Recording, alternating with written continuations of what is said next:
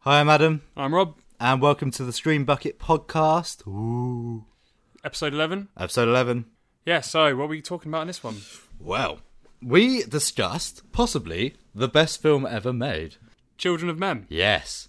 Love it. A film that's so. Like criminally underspoken of. Yes, indeed. It's 2006 it came out, and it's more relevant now than ever before. Yeah, ridiculously so. Yeah, really, really good, but full of hope, and yet a world of quite miserable stuff. Yeah, which still finds a way to pinpoint very good humour. Yes, some points. every real good solid wit, dry British wit Yes, makes you proud to be British. we talk about the Oscar nominations. Yep. s- Some of which we think are deserved, some of which we think are not. Yes, uh, are we outing ourselves in this one? What do you mean? Uh, you know the ones we don't like, the one we don't like. Yes, the one we don't like. Eh, people are gonna look down on us from now on. Well, screw it.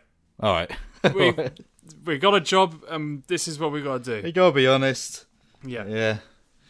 Eh. And we talk about Pikachu's fart. Yes, we do. So look forward to that one, guys. And we also talk a little bit more about filmmaking and the pre production process that we are currently in. yeah, madness. Yeah. So, yep. Look, all that to look forward to. Let's get into it. Yes. Hoist the curtain, dim the lights, roll out the red carpet, and welcome your hosts, Adam and Rob. Scream Bucket! Hi, I'm Adam, And I'm Rob. and welcome to Stream Bucket. Stop. Everything's fine with the sound, isn't it? You Yes. sure? Yes. No problems? No problems this time. Okay. Maybe a bit loud. I trust you. Uh, Rob's referencing last time when we made the sound go bad. Very technical, mate. Yeah. Oh well. It was it wasn't too bad in the end. but anyway, on to pastures new. Yes, a new dawn, a new day. Um, Absolutely. So we don't have a theme for tonight, but we do have lots of things to discuss. yeah. A really good film as well. A Yeah. really, really, really, really good a film. really, really, really good film. So if you're sick of reading the news like I am, you're welcome to our safe abode where we'll be discussing nothing like that apart from the stuff in the film. Yeah, which is very, very relevant to what's Yeah. going on at the moment. Not deliberately so, Ah, no. But yeah, how are you, Rob? I'm good, thank you. Very good. I've been listening to Game of Thrones on audiobook. A Song Have of Ice and you? Fire. Yes. Because I tried to read it. You, you haven't watched it still. You still haven't watched Game of still haven't Thrones. watched it, no. See, every time you say, "Oh, why haven't you watched this film?" You have a go at me. You see, you haven't watched. You haven't watched Breaking Bad either, have you? No. But you know what Oh. the difference between a film and all that stuff? What? The film is done in two hours. And Still. It's done then. How many Still. hours is Game of Thrones now? 50 million. Yeah, a, a lot. But nevertheless, you're missing out on classic television, legendary television, some of the best television of all time. Well, It's got to the point now. I might as well wait to the end and watch it in one go. I suppose. If you started now, you still wouldn't have caught up. I don't think you would have. Exactly. Like, yeah. So I'm By the going to time wait. the last series comes out. I'm going to wait till the finale comes out and everyone hates it and is disappointed. And I'll go, nah, I won't watch it then. Oh, disgusting human being. Anyway, it's much better. I, I I do like reading, but I found the books to actually physically read a tad heavy. But I think, uh, do you know, I think one of the reasons I haven't watched it, apart from the fact I never, I did, I've never had Sky, thereby stripping my entire ability to watch it in the first place. Um, but I tried reading the book and I didn't like it. I put it down. So that sort of flavoured it for me. the narrator does a very good job of it. I can't recall his name. Is it Sean Bean? No, that would be incredible. But it's like a very an old posh man, wh- which is perfect for all of it except the sex scenes. And there's a lot, isn't there? Khal Drogo took Khaleesi by the hand and put his fingers down Oh! Mmm. and so forth. Yes. And you're kind of thinking, oh, this is a bit uncomfortable. It's funny because I've listened to Flashman on audiobook, obviously a similar kind of thing. Flashman is a character who gets up to all sorts of trouble. Um, but the way it's read, the way it's read is like an old man telling you a story, and it Right. sort of makes it more palatable. Okay. Because it's not an old man trying to be saucy. It's an old man going, oh, and then, and then I went around. and it's much better. It's nice. Yeah. Well, I do love audiobooks. I've been listening to Philomena Kunk. Oh, really? Kunk She's got on an everything. audiobook. Yeah. Oh.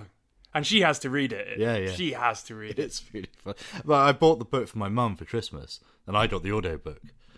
And I, I imagine, I, I can't, don't know, but the audiobook must be better, surely, because you're hearing her voice. Yeah. And it's such a good voice. It really is, yeah. Such a good voice. Diane Morgan, of course, plays her. Di- She's very talented, but yes, very good.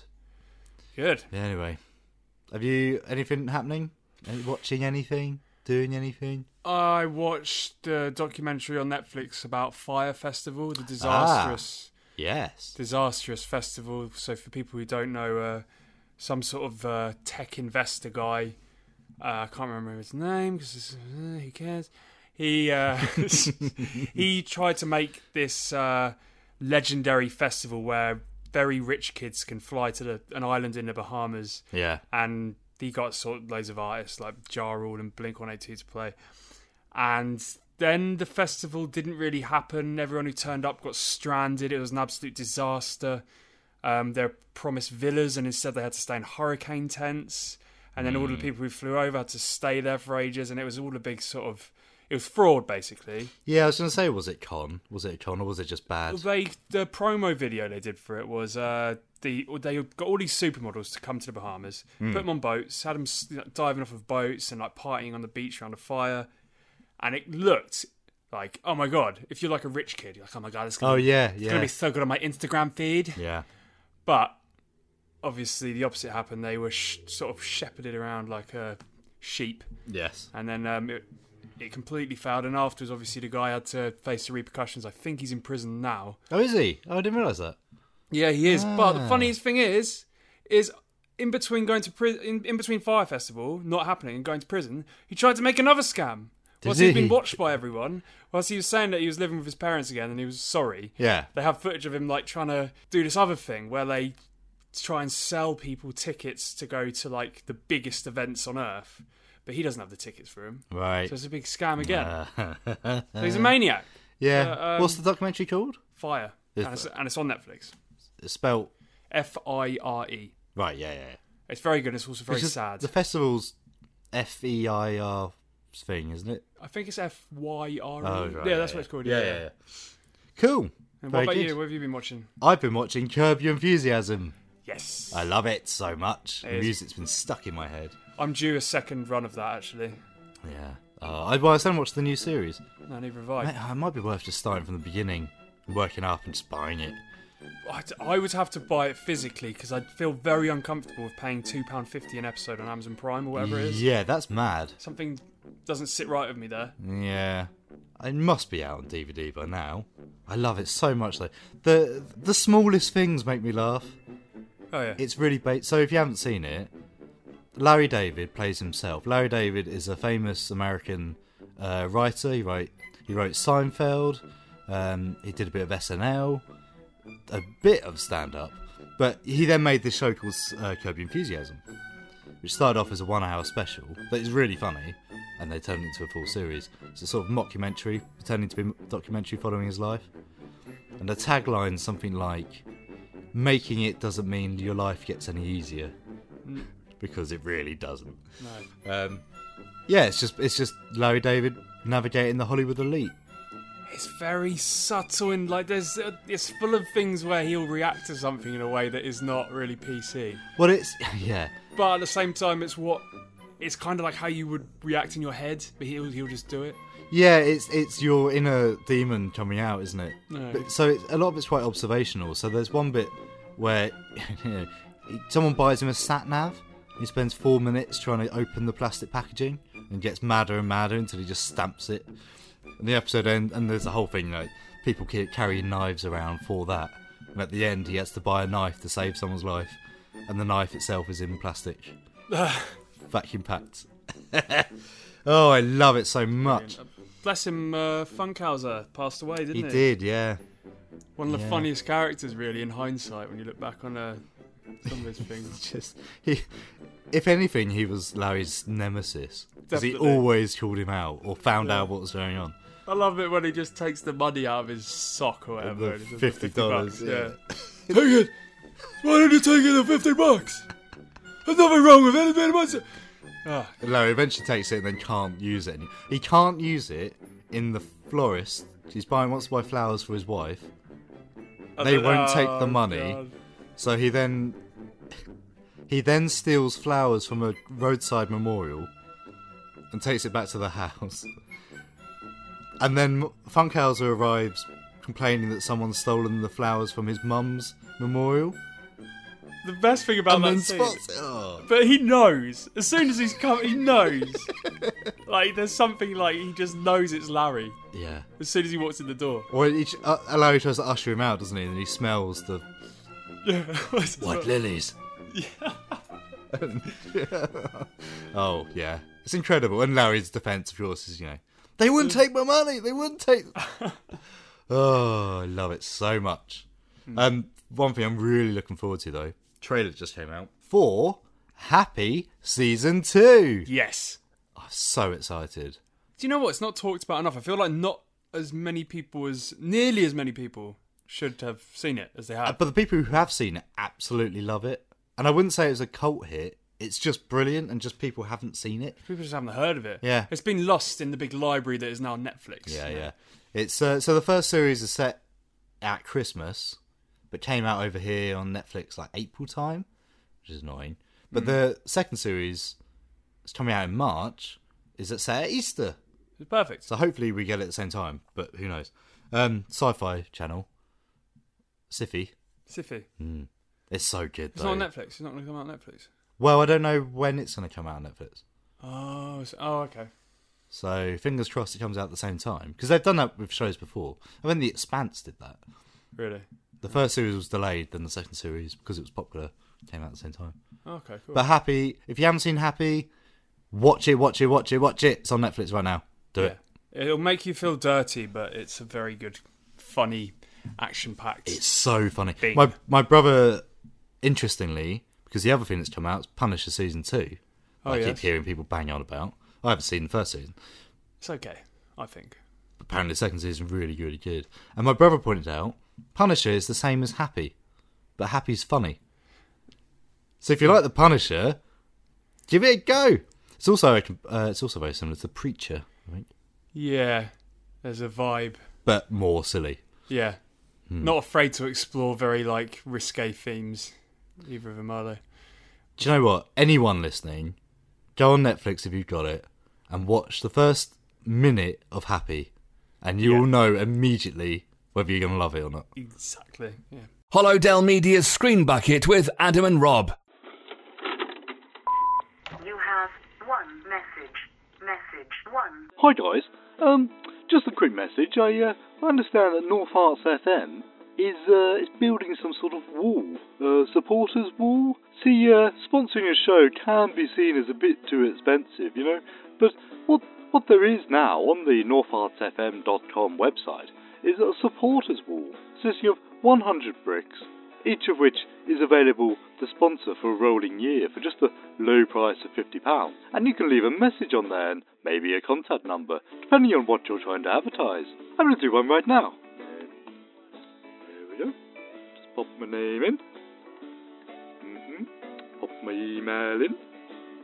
Um, I think that's all. So I can send an image as well to studio at northheartsfm.com if I want to.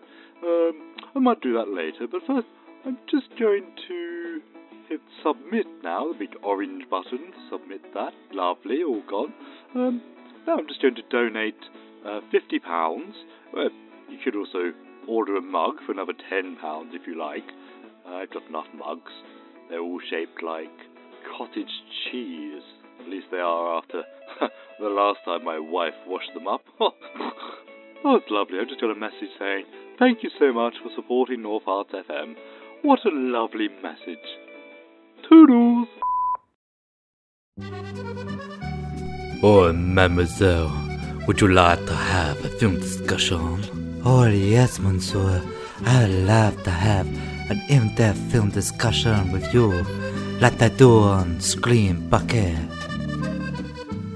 And that was Wait by the Kills. Yes. That's good, isn't it? What film was that in? That's in Children of Men. Children of Men. Do you like Children of Uh, Men? I love it. So last week I chose Contagion Yeah. for the flu season. Which I wasn't very happy about. Rob was thoroughly miffed about watch, having to watch that and discuss it. weren't happy at all. So this week was your pick. Yeah, I had half a mind to choose something that you would hate as much. I expected that. I expected us to be watching. Pokemon, the first movie. Yes, exactly. However, Rob went ahead and picked possibly my favourite film ever. Yes, Children of Men.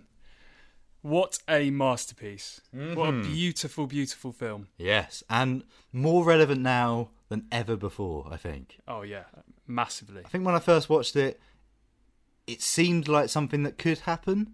Oh no, I hope this doesn't happen, kind of thing. Now it is happening, isn't it? Yeah, to a to a slight degree, to a growing degree. I mean, yeah. um, uh, Children of Men, what it does amazing is it sets this scene, this horrible future scene, uh, really, really well in, in a way that I love as well. Um, one of my favourite things to the set, especially a future sci-fi sort of universe, is with the news. yeah, and what a news. Well, opening of Children of Men, you hear people talking about the siege of Seattle. The Muslim community demands an end to the army's occupation of mosques. And the Homeland Security Bill is ratified. After eight years, British borders will remain closed. Deportation of illegal immigrants will continue. Good morning! That's the opening of this film. Incredible. Yeah. So this, it all turns out, is the result of something awful happens that results in a very rapid deterioration of international society. Yes. So people all of a sudden cannot have babies anymore. Yeah, 18 years prior to the film, which is set in 2027, The last kid was born. the last kid was born because in the film, all the women in the world become infertile. Yeah. In the book, men run out of sperm. Really? Hmm. Interesting distinction, isn't it? Yeah. I would have gone with the sperm. I would have stayed with the sperm. Yeah. Yeah. I suppose, is it easier to manufacture sperm? I don't know, probably. But I don't know. I don't know if that's true, but you know, interesting difference. But anyway, so this it starts off with an assassination as well, doesn't it? The assassination of the youngest person on Earth, Yes. who is a massive celebrity and loved and adored by many, yeah. purely because of that fact. So he's 18 and something. They they kn- they know it the precisely to the minute how old he is. Yeah, because the, the record passes on to someone else It who's does, 18 yeah. years and six months. Or Yeah, something. yeah, yeah, yeah. Yeah. So he gets assassinated because of a fan. That's how messed up this world is. Yep. A fan who he refused the signature for, something like that. It's on the news in this cafe where we open the film, where we introduce the Theo, played by Clive Owen. So he walks out into the street, Yep. gets a bit further on, bang. Bang. A terrorist bomb takes out the cafe. Yeah, followed by a woman like staggering out, holding her arm in a Hmm. very Saving Private Ryan esque sort of shot. Yeah. And then credits, titles, Children of Men. What a world we're introduced to, like straight off the bat. Yeah, so uh, Theo goes to work afterwards and he pulls a sickie, doesn't he? But he says he's uh, too affected by the death of the youngest person. Yeah. So it's not that he's just survived a terrorist bombing. It's that it's this kid. Yeah, yeah, yeah. Because clearly no one would care if he said he survived a bombing. Oh, another bombing? Oh, Yeah. cry me a river. What a world. Yeah.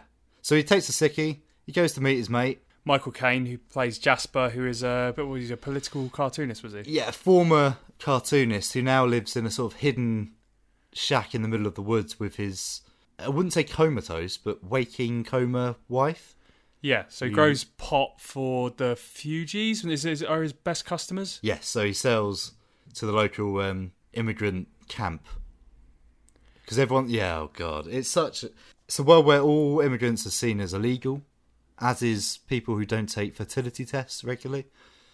And the immigrants are known as Fugees, Yes. and they're shepherded around in a very Nazi kind of manner. Yeah, it doesn't hold back the punches on that. It's very, very Nazi Germany Oh man, the way these massively. people are treated. Yeah. Um, but shortly afterwards, what happens? He's kidnapped. He is. He's grabbed off the street, bag on the head, back into a van. taken to a room full, like plastered with newspapers over the walls. Yep. It turns out it's his old sort of colleague in crime, Julian, played by Julianne Moore. That's right. It turns out Clive Owen, I keep saying that, Theo, mm, is not quite the everyman. He's had a pass, hasn't he? Yeah, so he was involved in what we would call a terrorist organisation. Yes. Who are kind of who are at odds with the UK government and their awful treatment of immigrants. Yes. So yeah, it's it's not your standard terrorist cell that we would expect today.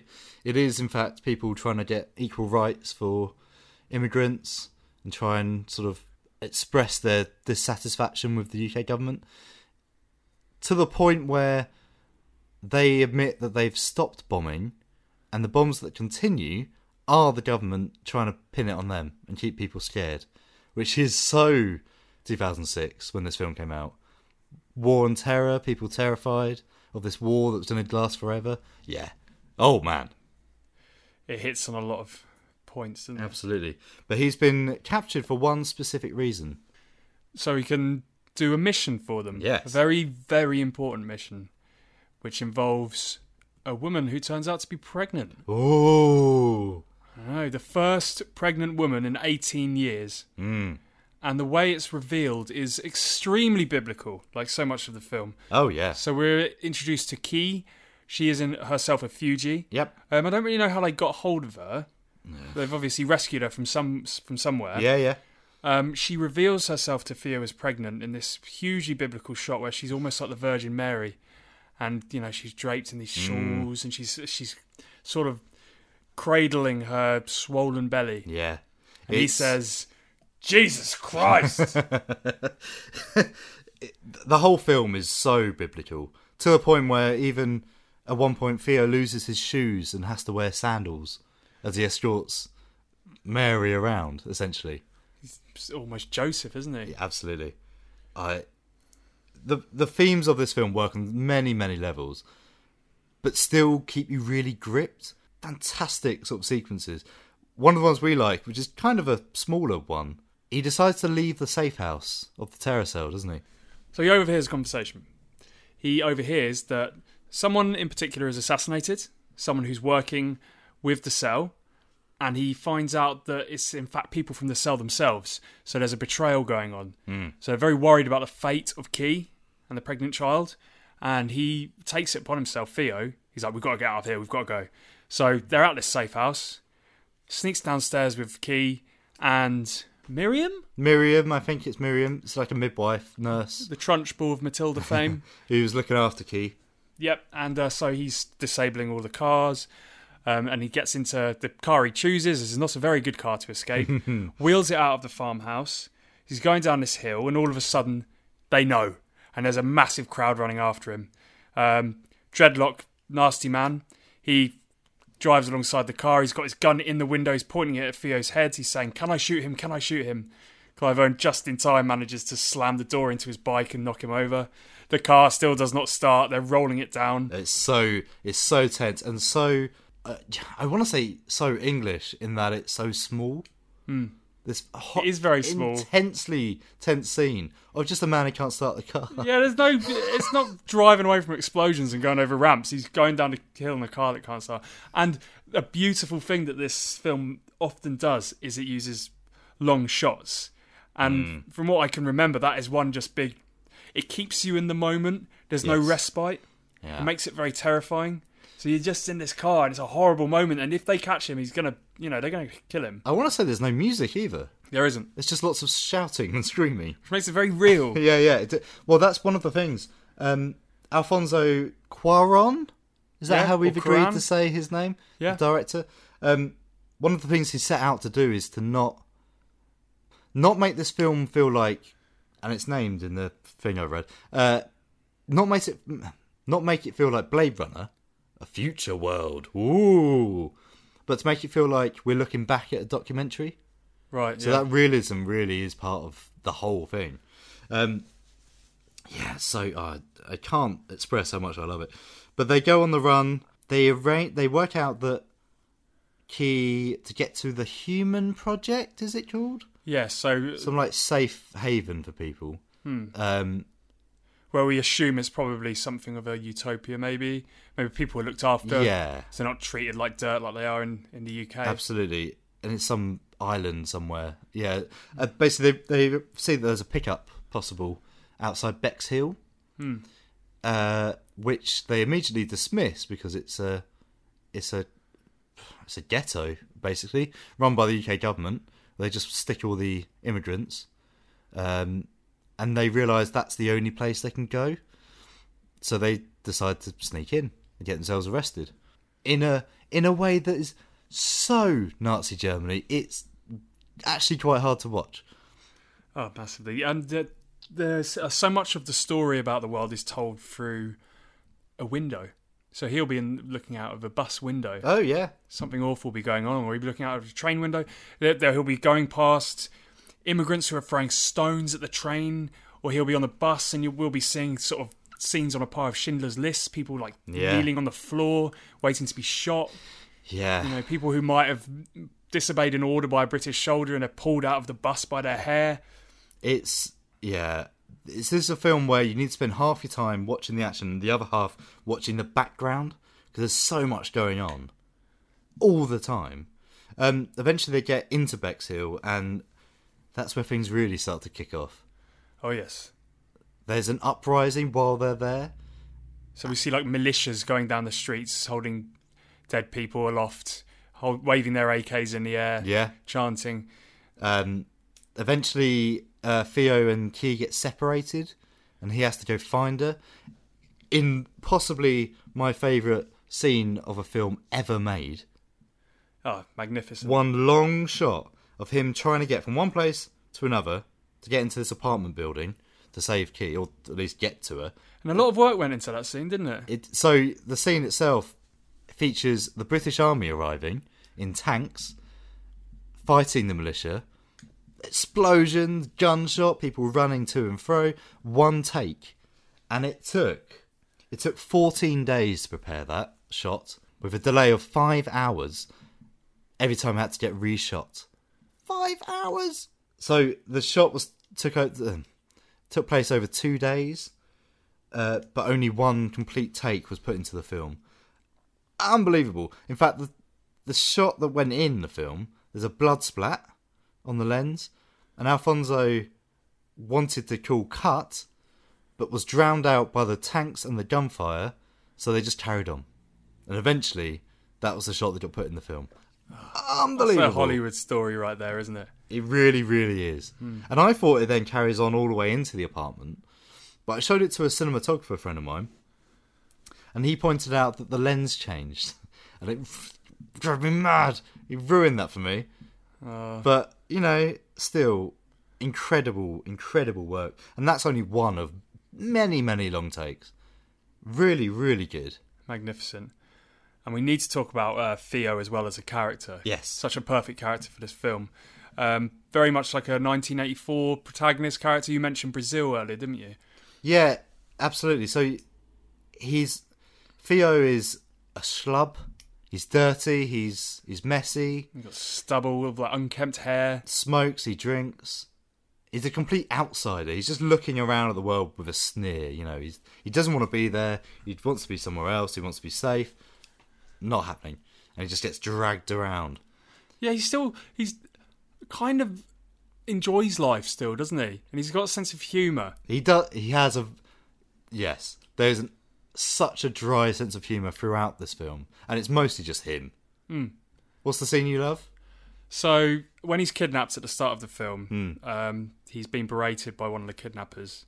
He's saying the kidnapper's saying, "We're gonna watch you. We're gonna s- you don't go to the police. We're gonna keep our eyes on you. We're gonna Your watch." breath stinks. No, it doesn't. Yes, it does. No, it doesn't. It's so funny. Yeah, amazing. My favourite line is, you know, I'm not gonna spoil what what happens. But my favourite line is, "What a day."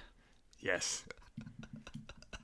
really made me laugh. But There's yes. um, Jasper, Michael Caine's character, is also very funny. He, he loves his pull my finger jokes. Um, he's got a weed that he's growing called strawberry cough, which he loves talking about. And you hear him explain why he calls it strawberry cough to Theo, and then you hear him explaining it to Miriam later. And there's something about hearing him tell the story again that kind of makes it more real. Yeah, yeah, yeah. And it's just in the background again. It's while Theo's making a drink or something.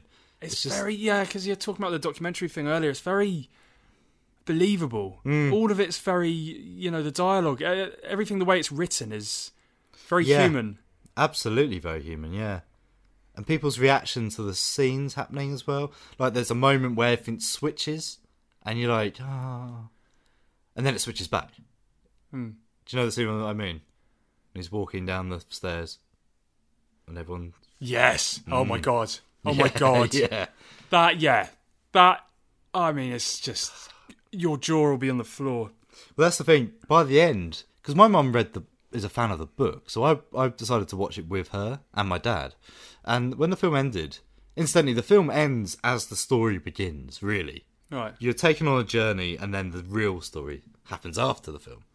Um, and my dad said at the end, "That was depressing." Yep. And both me and my mum, what? It's so full of hope. At the end, it's just rebirth, isn't it? Yeah. That's why, again, it's not that biblical kind of thing. But yeah, it's the start of a new chapter, Yeah. shall we say? Oh, Oh, yeah. Absolute masterpiece. could genuinely talk about this all night. Absolutely brilliant film. Stream Bucket on Norfolk FM. Beep boop. Adam's film reviews Polar 2019.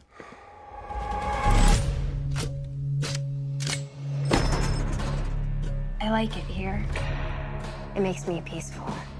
Me too. You're not from around here, are you? No, I'm retired. What was your job? I was in the funeral business. As you know, we manage the investments of our employees. If a former agent dies after retirement, their $8 million goes back to the company. This is a bad idea. Where the hell is he? Somebody set me up over here. You better pray you have nothing to do with it. You tried to kill the Black Kaiser and kidnap his cute little neighbor.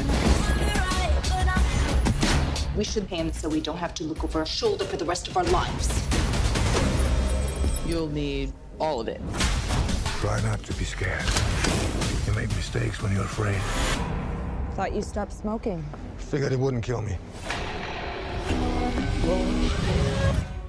Based on a webcomic of the same name, Polar is a direct to Netflix film by Swedish director Jonas Ackerlund. Described as a neo noir action film, Polar introduces us to Duncan Vislar, otherwise known as the Black Kaiser, played by Mads Mikkelsen. A legendary hitman, Duncan is mere days away from retirement when his unhinged and demented boss, Mr. Blutt, played by Matt Lucas of all people, decides to double cross Duncan in order to claim the millions of dollars he'd otherwise have to pay out for Duncan's pension. Hiring a group of mercenaries who are in equal parts incompetent, colourful, and utterly, utterly unhinged, Mr. Blunt watches in dismay as every plan he makes is foiled, supervised in the vaguest possible way by Vivian, played by Catherine Winnick. As Duncan tries to settle into a peaceful life, he eventually meets the mild mannered Camille, played by Vanessa Hudgens, who he just finds himself drawn to. As the mercenaries blunder their way towards Duncan, the battle lines begin to form. But who, at the end of it all, has the strength to see things through to the end? I'll be honest, when I saw the trailer for this film, I thought it was a lame rip off of the likes of John Wick or The American or Wanted or countless other films and managed the weakest shrug when asked what I thought of it all. All I could see was Mads Mikkelsen in a Mindhorn costume surrounded by beautiful women. Meh, and you know what? My first impressions weren't that far off the mark. What I fail to appreciate, though, is that sometimes a mashup of this scale can create something something so ridiculous that it's actually intensely enjoyable to watch. Polar pulls no punches in its portrayal of violence, action, gore, or sex. It takes it to the furthest extreme and then pushes it a bit further. I don't want to sound like I'm underselling it here. Polar goes all the way.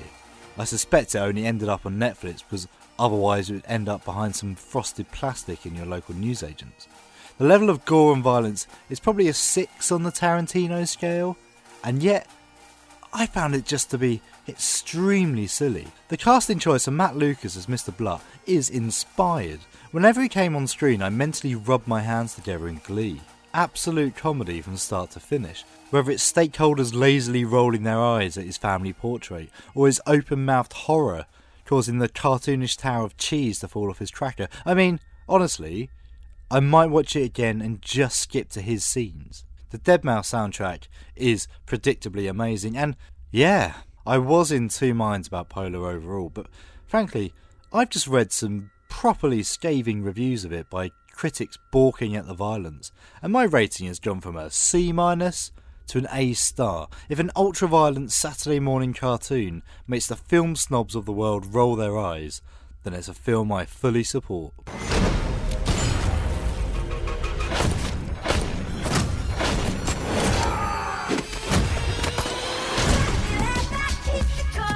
Did you happen to see anything peculiar the past couple days?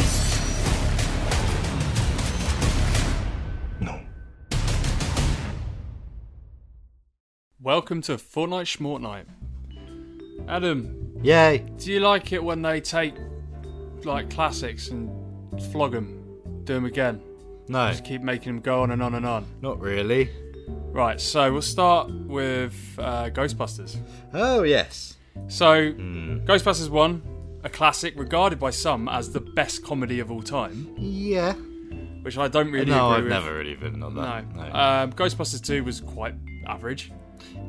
it got a lot of hate. Watching it back, it's not that bad. No, it's not that bad, but it's not a masterpiece. Like, No. It's not, not anywhere as good as the first one. No.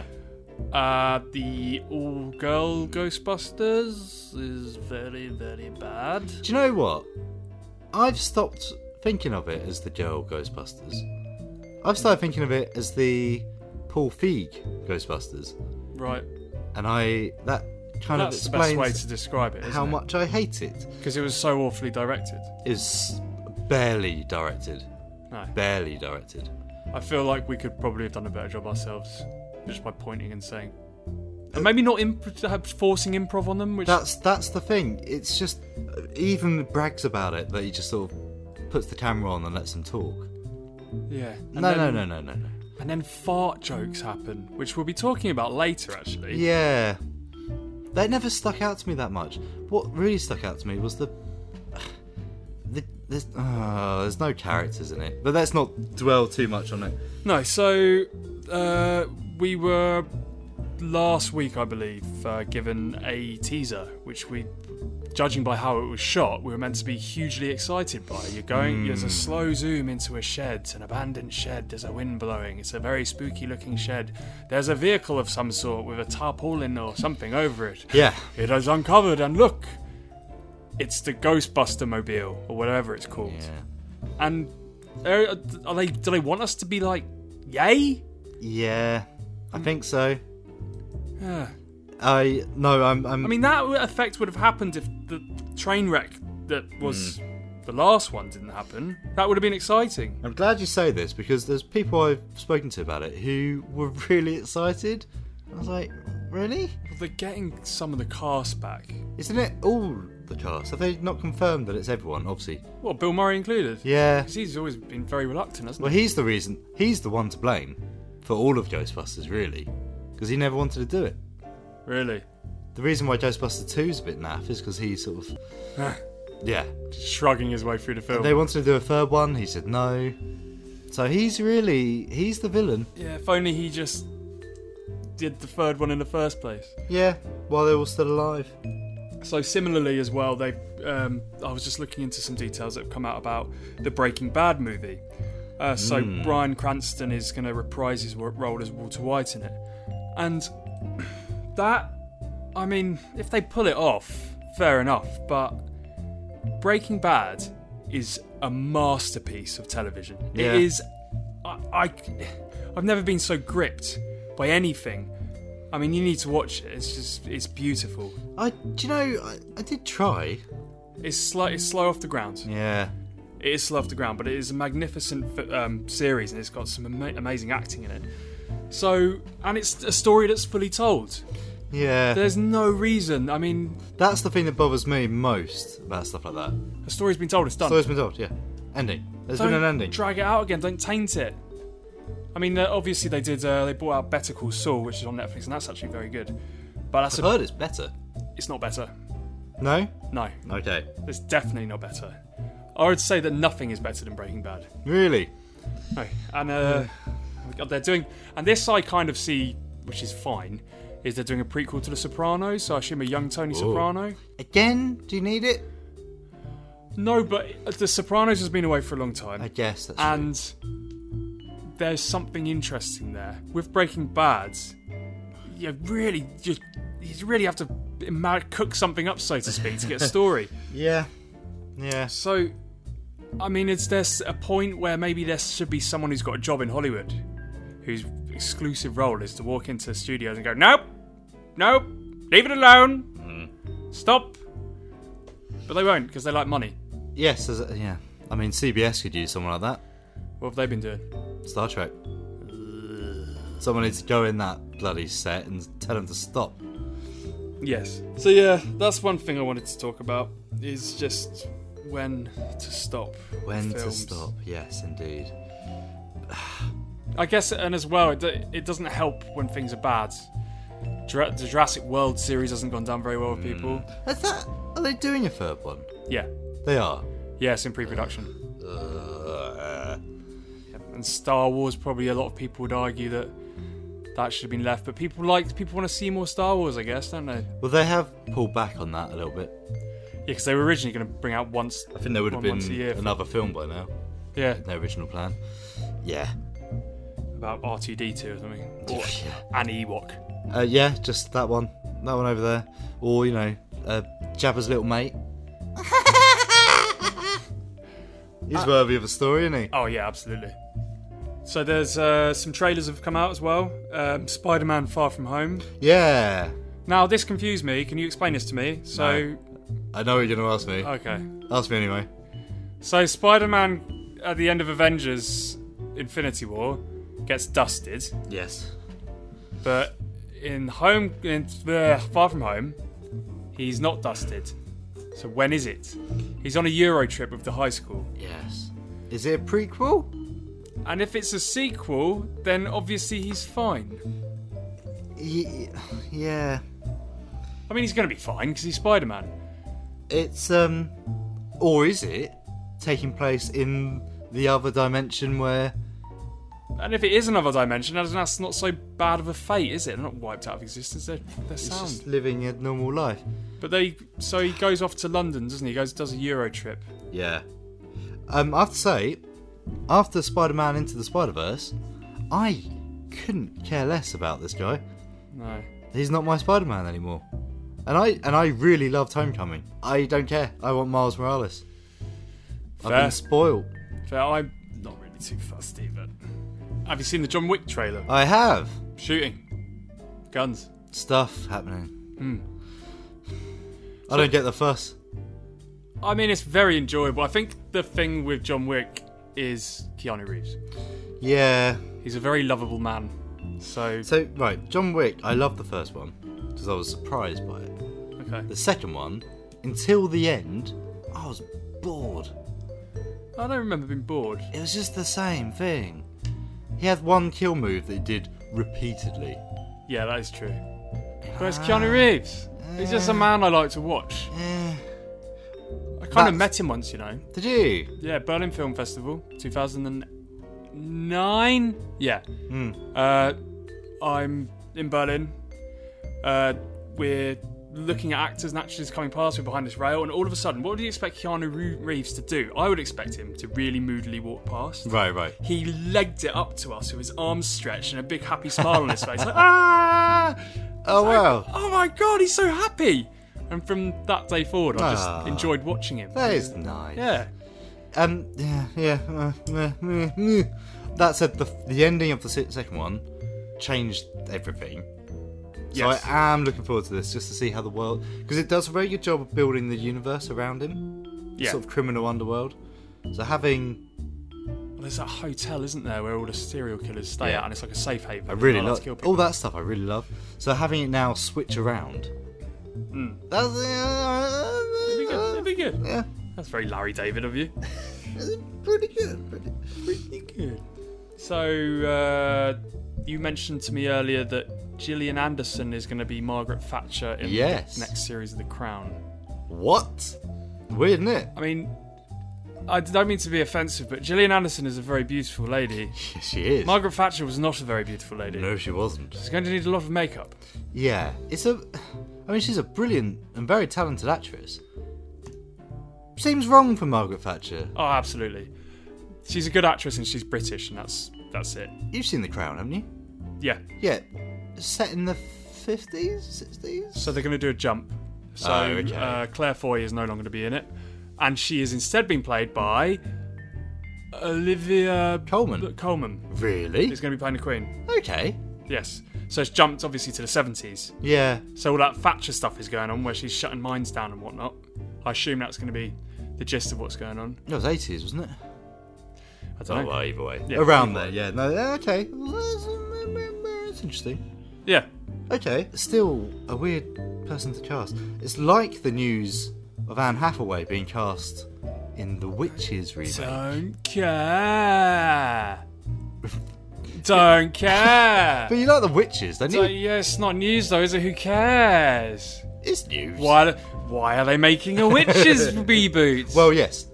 That is a Why? very solid question. But you know, the equally solid question is why would you get Anne Hathaway, another beautiful woman, to play the old witch hag Oh, This lady? is funny, isn't it? Because they're gonna put a silly nose on her. Do you know who would be good in that role? Who? An old woman. Yes. There's actresses who are old. I've seen them on the telly. Yes. Dame Judy Stench. That's very offensive. she doesn't smell that bad. But you know what I mean? Yeah. Uh, what's her name from Harry Potter? Like, there's so many women. English- Maggie Smith. Maggie Smith. yeah. Helen Mirren. Yeah, These are all great. there's many. Hundreds. And yet, Let's choose one of the most gorgeous actresses in Hollywood. let's play someone who played Catwoman relatively Yes. recently. Yes. And apart from that, I guess one more thing to mention Jeff Bridges. The dude abides. Ah, yes. I only found I only saw this earlier tonight. Yeah, so he's gonna. It's very much looking like at this point he's gonna be reprising the role as the dude for a Super Bowl TV advert. so we're not gonna. Ah. deflated Get, me a bit. we're not gonna get a series, man. We're not gonna get a film. That would be good. A series, a Netflix series. That'd be amazing. The dude, 10, 20 years And old. imagine if they can get John Goodman back. They're still in that Well, bowling they alley. Totally would. Yeah. Ah, it's making me think back to that speech again. Oh, we mentioned it before, haven't we? When John Dobbin got his star, Oh, and then the Jeff Bridges came up with the came up, dude's put the dude. cardigan. Yeah. Ah. Ah. See, there is some nostalgic love in our hearts. There for is. remakes. There is. We're not being that hypocritical, are we? But it has to be if it's like I was talking about Train Spotting 2 last week. Hmm. There was a story to be told, and it was adapted a bit from uh, Yeah. a, sequel book porno. There's a story to That's be told. true. That's true. I don't know if there's a story to be told out of Breaking Bad, especially if you know what happens. I, Hmm. Ghostbusters 3. I mean, that is you know the ball's in their court. J- They're just trying to take the taste out of our mouths for 2016, aren't aren't they? Yes. Because they've got Ivan Reitman. Not Ivan. No, Jason Reitman, his son. The Oh, original really? director's son is directing it. Why? It's- Who knows? Uh, yeah. That'll do for Fortnite Schmortnight, I think. Related to Cohen Brothers, I'd like to introduce A Man of Constant Sorrow, which is in Oh Brother, Where Art Thou? Very good. You have one message. Message one. Hello, Scream Bucket. I just heard the last episode, and little do I know that little Patrick Stewart, Sir Patrick Stewart, bragging about his stolen my camembert. I told you he stole my camembert, and you just didn't listen. I'm shaking with fury. I'm bestowing it upon you to bring me back my camembert this instant, or I will destroy you and everything that you stand for. That is all. Good day, Scream Bucket. And that was Looking Glass by Brandy, which is on the Black Klansman soundtrack.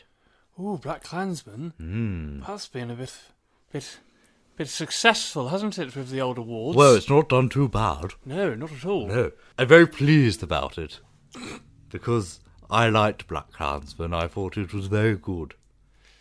So, it's been nominated for a couple of awards for the Oscars this year. Has it? Yeah. So we were talking about BAFTAs and Golden Globes last time. Oscars, the big one. Black Klansman was very uh, successful for Oscar nominations. Yes. As was the likes of The Favourite, Bohemian Rhapsody, Black Panther. Black Panther. Hmm. Yeah. So- Should we get into that since we've brought it up? Yes, so Black Panther among uh, s- with seven others, so Black Klansman, Bohemian Rhapsody, The Favourite, Green Book, Roma, A Star Is Born, and Vice was nominated for Best Picture. Yeah.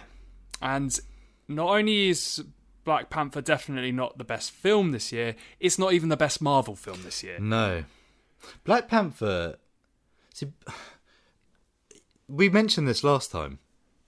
We said how it seems dodgy that if it got Best Picture nom because everyone was just kicking up a fuss about it, Hmm.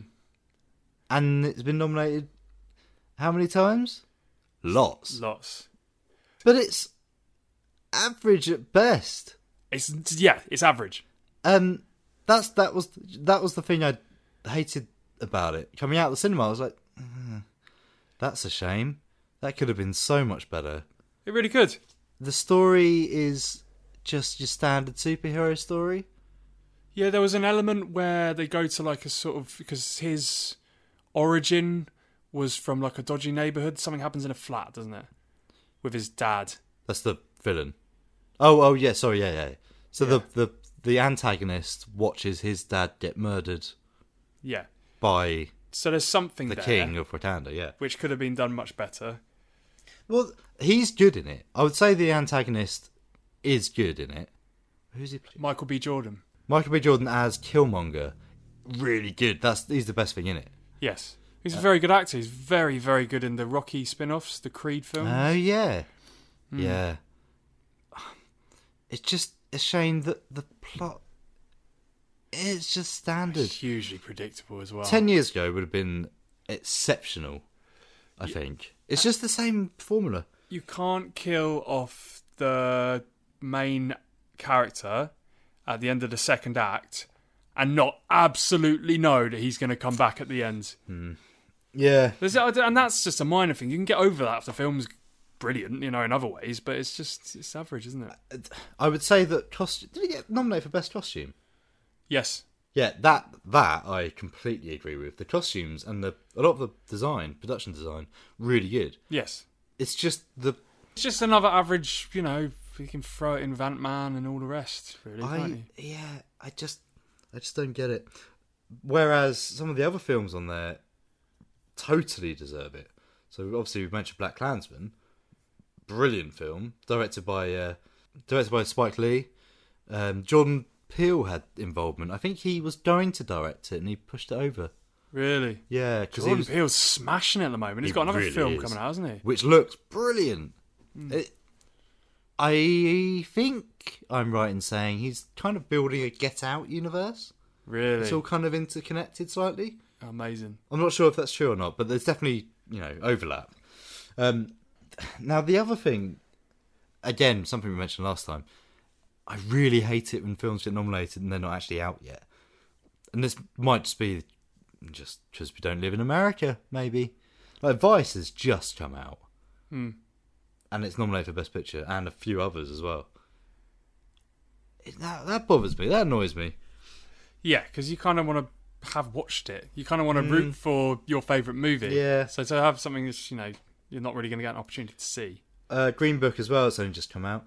Roma, we mentioned again, and Alfonso Cuaron Ah, once again, again, yeah, and- the director of Children of Men. From the trailer we watched, it's beautifully shot. Again, just need to find time to watch it. talented man.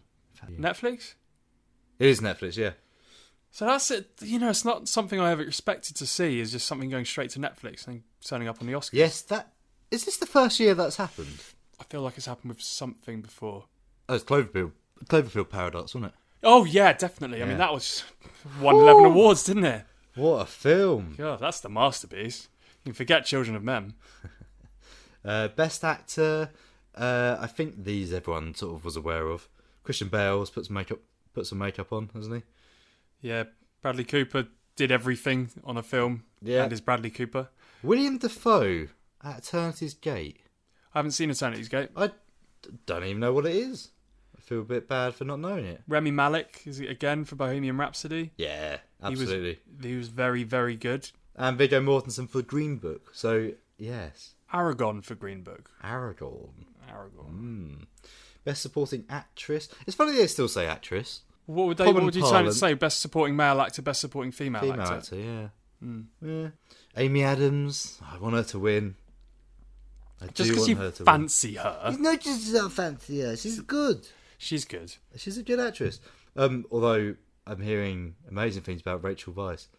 In the favourite, Mm. Yeah. that film has just been like I, I actually do want to see it. Yeah, it's out of the cinema now Is it? Just like that. already. That was fast. Hmm. Completely I missed swear I first heard about it like two and a half weeks ago. and It's gone. it. Um, yeah, and Adam Driver, best supporting Black Klansman. He is exceptional in that. Sam Rockwell getting a second nomination in a row for best supporting actor for Vice. Sam Rockwell should win every award. oh, it's just He's incredible. probably my favourite current actor. Now, animated. I know what you're going to want to win, Spider Man. Yes, absolutely Spider Man. I'll tell you who I don't want to win. What's that? Incredibles two. Yeah. Very average. Very average. Very disappointing because I really liked the first one. but there's because there's nothing else. Animation is a weird slot because there's not often that many things that go in it. No, Um, but Isle of Dogs is on here. but hang on a minute. Last year, the Boss Baby won something, didn't it? Didn't win Oscar? And apparently, that was it.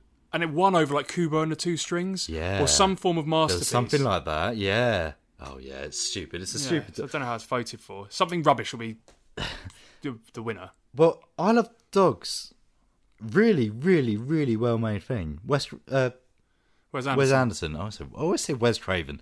Yeah, Wes Anderson film. The most Wes Anderson a Wes Anderson film could be. What even more than Grand Budapest? Yes. My goodness. I, it's really, really good. It's pretty savage. Unexpectedly savage at God, some is it point. like the dog version of Watership Down? There's a moment like it, yeah. Uh, but it's been nominated for Best Original Score and Best Animated. It needs to win one of them because it is really good, but it's not as good as Spider Man. Nothing as good as Spider Man. Okay. Um, yeah, so yeah, Oscars. We shall have, I'm sure we'll have some sort of response Yes. to things. We've only covered the big ones. Sound editing. That's going to be interesting because A Quiet Place has been nominated for that. Ooh, that's worthy, surely. yeah. That is worthy. Hmm. But they did some very good sound editing in Bohemian Rhapsody. I can attest to that. But it's a film about Queen, so they've always Yeah, it's they've got almost a bit of an cheating, advantage. Isn't it? uh, best production design, quickly. Uh, First Man. Yeah, yeah. Oh, I don't know. Black Panther's in there as well, and that is good. They do have good sets. They do. Anyway, Let's Oscar get- chat. Yeah, that's done. I'm just a sweet screen bucket. So, Rob, Yes. something we missed in the fortnightly roundup. Yeah.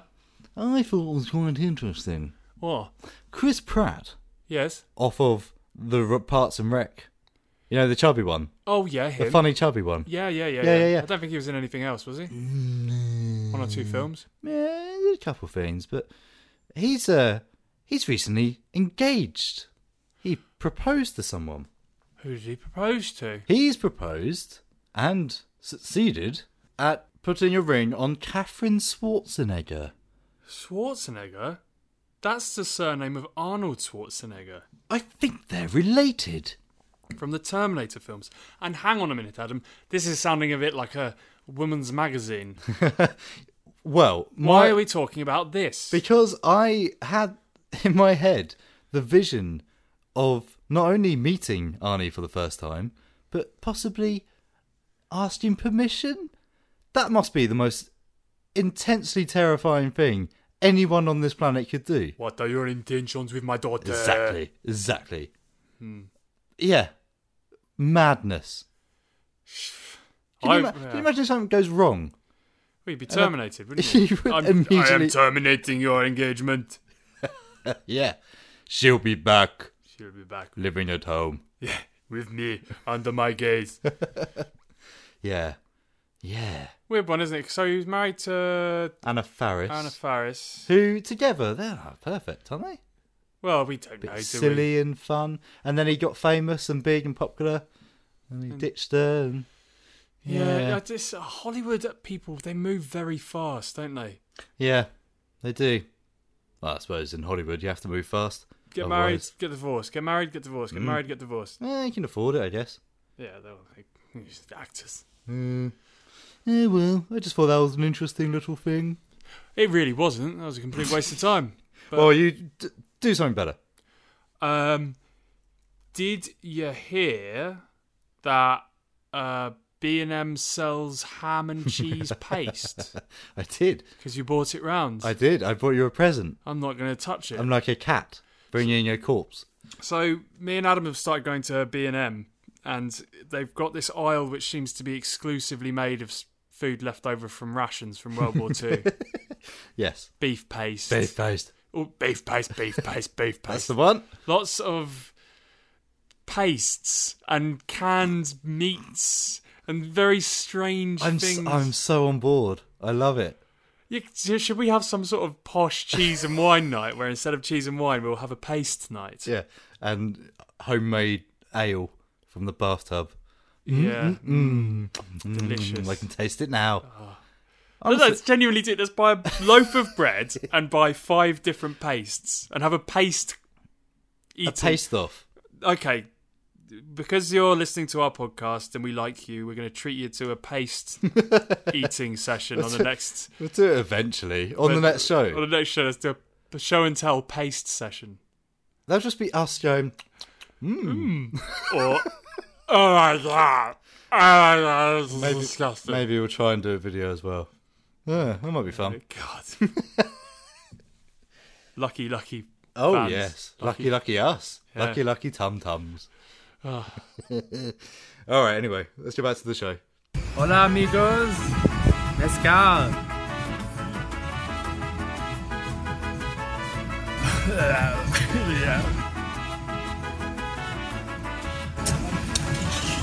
bueno, bueno, flying gorilla.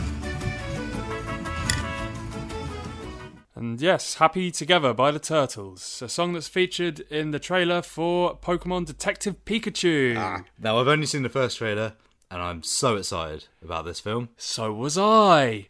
I've been playing Pokemon since I was 10, man. And I've been waiting for a live action Pokemon film since then. Yeah, yeah. And I still am hugely excited about it, don't get me wrong, but something happened in the new little teaser that I was a little bit peeved about. Oh dear. Okay, so there's new footage. There's Okay. only a little bit of new footage, but there's some new footage. Okay. Did they choose a horde of rampaging Gyarados about to attack a ferry? No. Did they choose a majestic Dragonite flying through the air? This is the most animated I've seen Rob in about six weeks. No, they didn't. Did they show the legendary trio Zapdos, Articuno, and Moltres fighting in an air duel of death? No, they showed Pikachu farting and then blaming it on the coffee.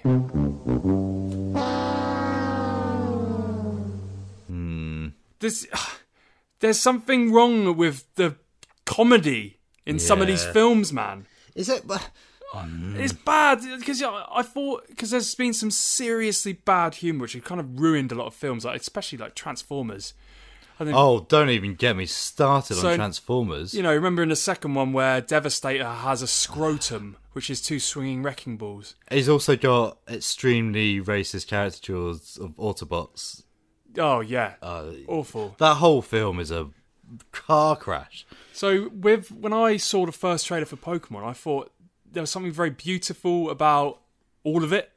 The characters, the story, and the way they were talking. And then all of a sudden, Mm. now I'm kind of worried that if they've put a fart joke in, what else is going to be in there? It's weird that they put that in a trailer because that implies that it's drawing attention to it, which means it's probably not going to be in the main film.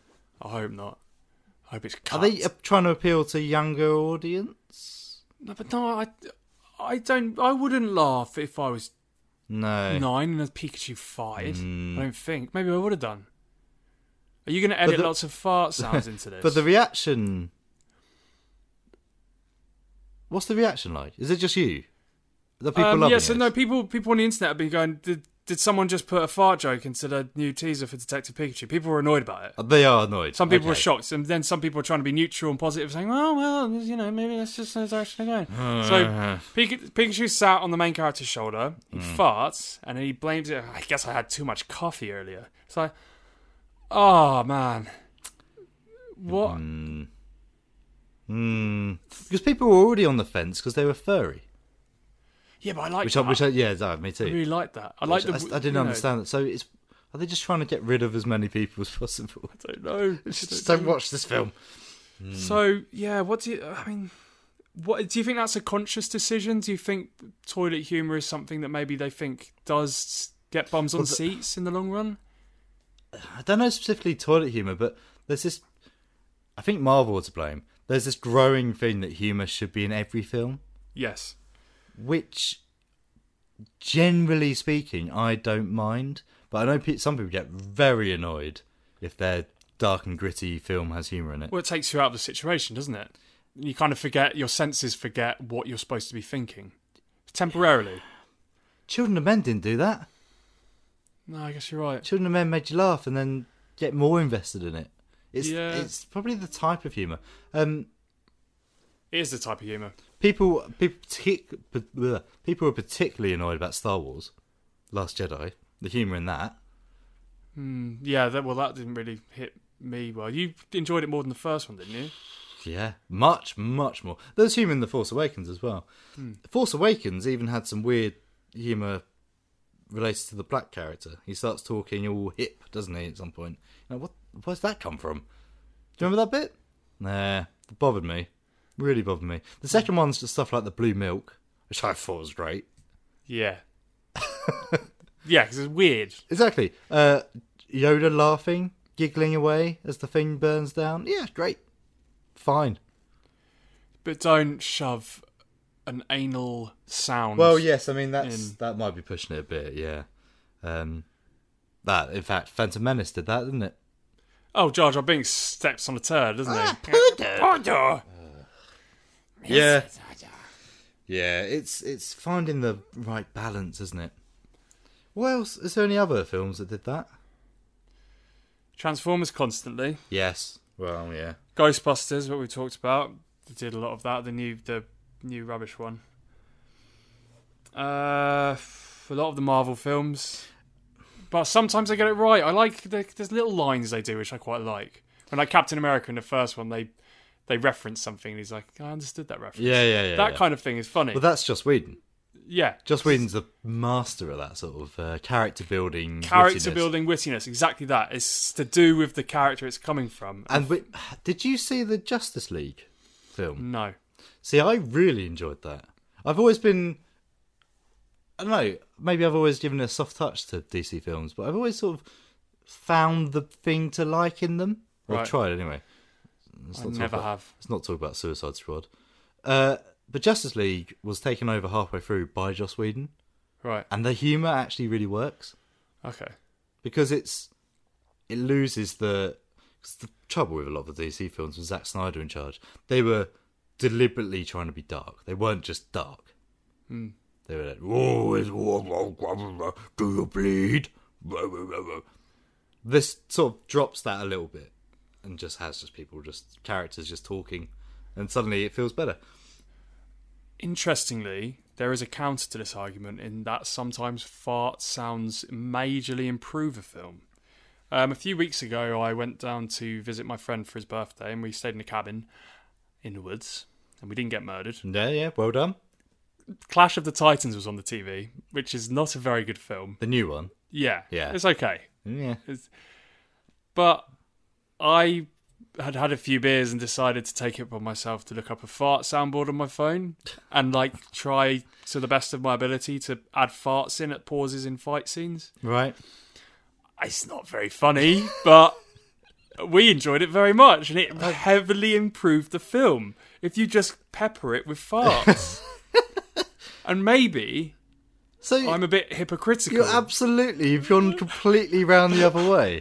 no, but if you you can't just you have to go the whole way. Is it? Ah, no. Is that because you're teasing the film?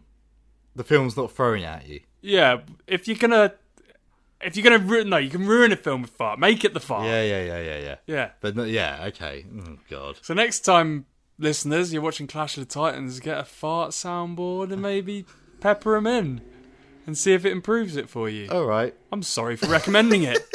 Please don't judge me. What a weird segment. Adam's film reviews.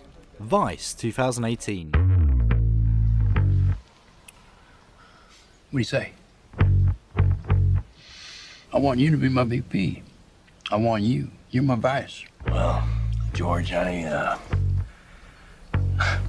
I'm the CEO of a large company. And I have been Secretary of Defense. And I have been White House Chief of Staff. The vice presidency is a mostly symbolic job. Uh-huh. However, if we came to a, uh, different understanding.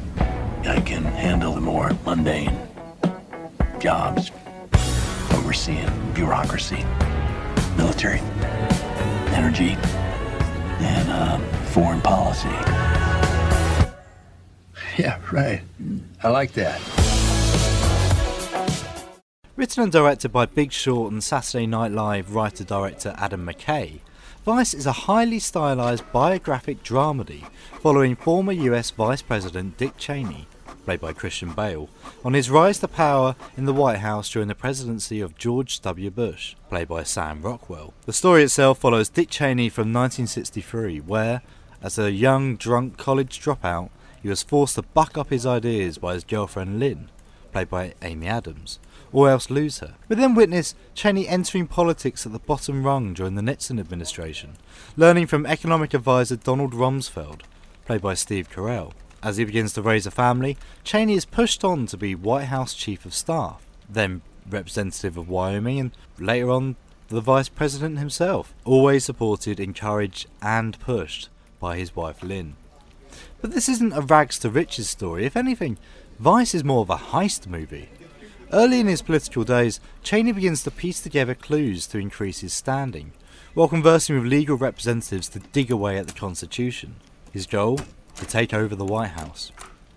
On the morning of September the 11th, 2001, things really begin to skyrocket, with Cheney and his close partners leading their very own cabinet with one thing in mind their own agenda as damningly portrayed. This is particularly obvious around the invasion of Iraq and the unnamed oil companies who wanted a slice of that particular pie. With a collage of VT clips, breakaway scenes, quotes, and references, McKay's interpretation of Cheney's rise to glory has the feeling of a unhinged documentary. References to tricky conversations being like cups and saucers stacked on top of each other, and then witnessing them topple down when things begin to spiral out of control. It's just one visual example from the film. Where this succeeds is to tell an otherwise very in depth and complicated story in short bursts of information, in a style very familiar to anyone who's watched a documentary by Adam Curtis. Black humour doesn't get much blacker, so much so by the end of the film, the tone truly plummets through the floor as the film catches up with recent history. And I left the cinema wondering just how much we really owe to one man, his wife, and their bottomless ambition. Of course, you have to take the truth with a pinch of salt. It is one man's interpretation, of course, but even so.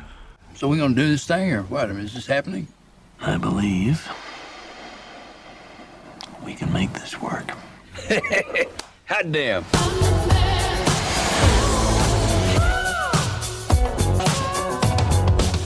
So, we are in pre-production of our film. We're right in the thick of it now, aren't we?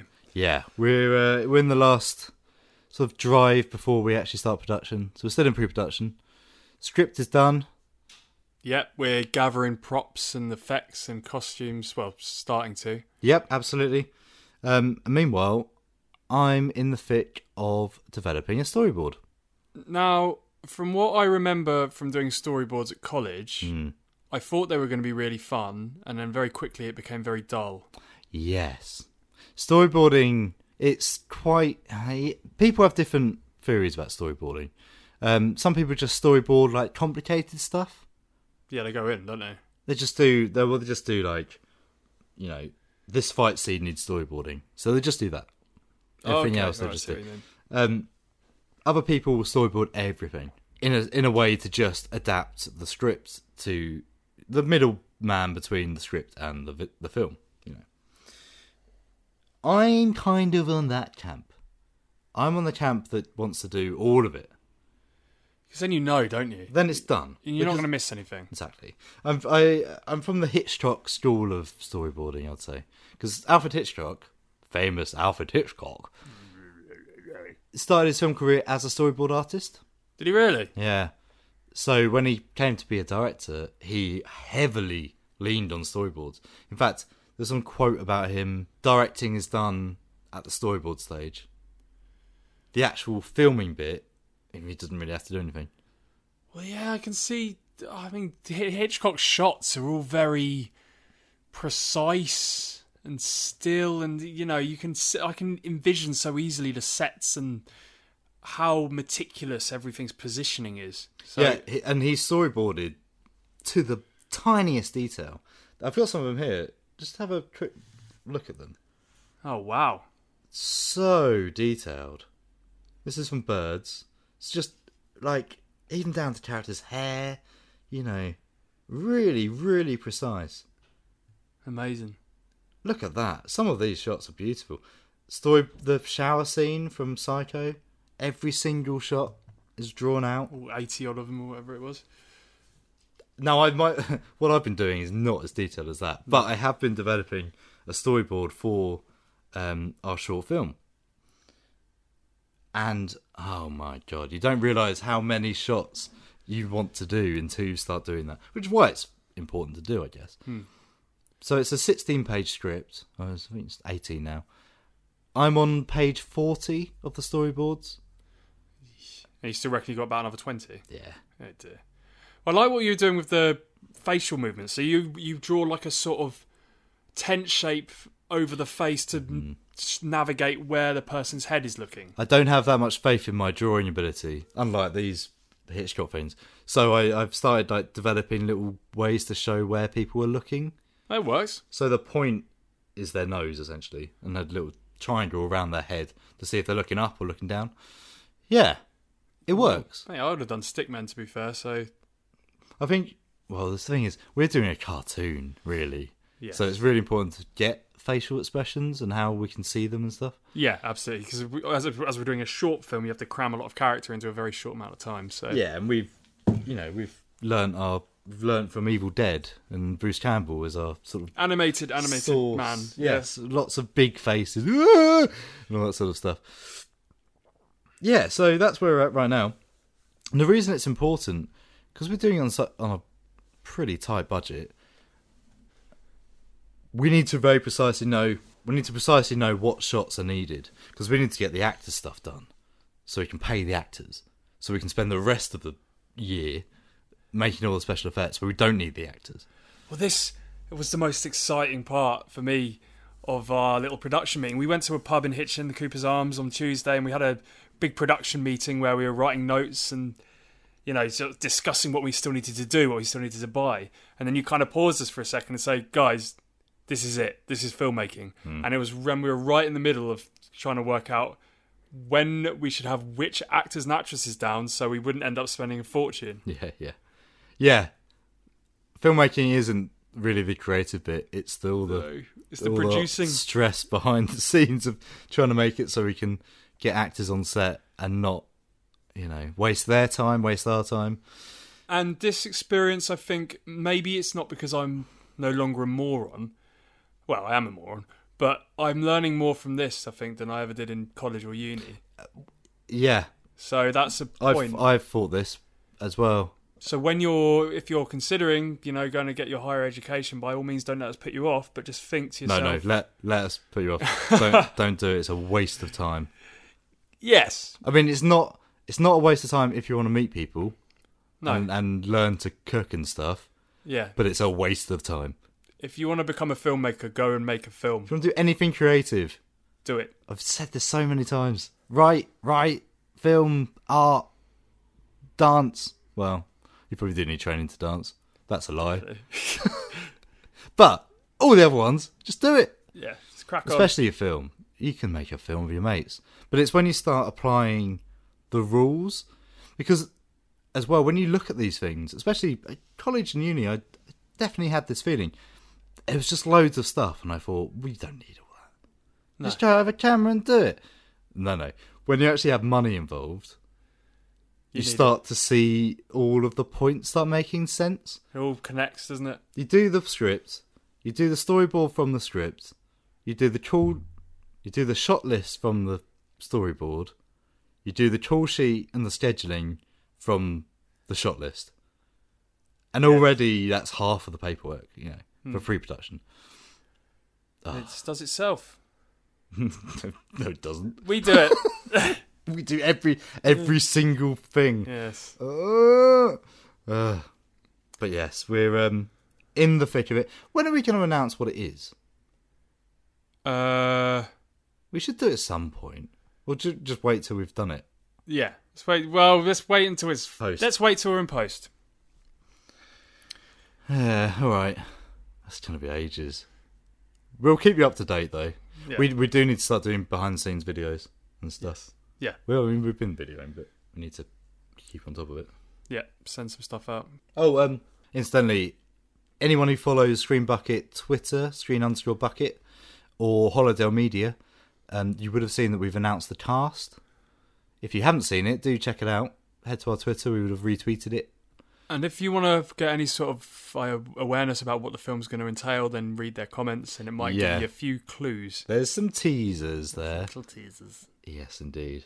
Great. Well, do you know what the other thing we need to do? I think we discussed it before. We need to do our film night. Oh yeah, well, the Evil Dead Two night. Evil Dead, Gremlins, all that stuff. And we'll maybe that should be not the next show, but the show after. Yeah. The Just make the influence whole night. thing about influences. Yeah. because that'll be that'll be as we start filming. Yeah, Hmm. I'm on that definitely. Oh, that's ju- something to look forward to. Great. Well, in the meantime, let's play. We are Sex Bomb. As in from the Scott Pilgrim film, Scott Pilgrim versus the World. Yes, a film I highly recommend. Hmm. You have one message. Message one. Oh, bonjour, this is John Renault.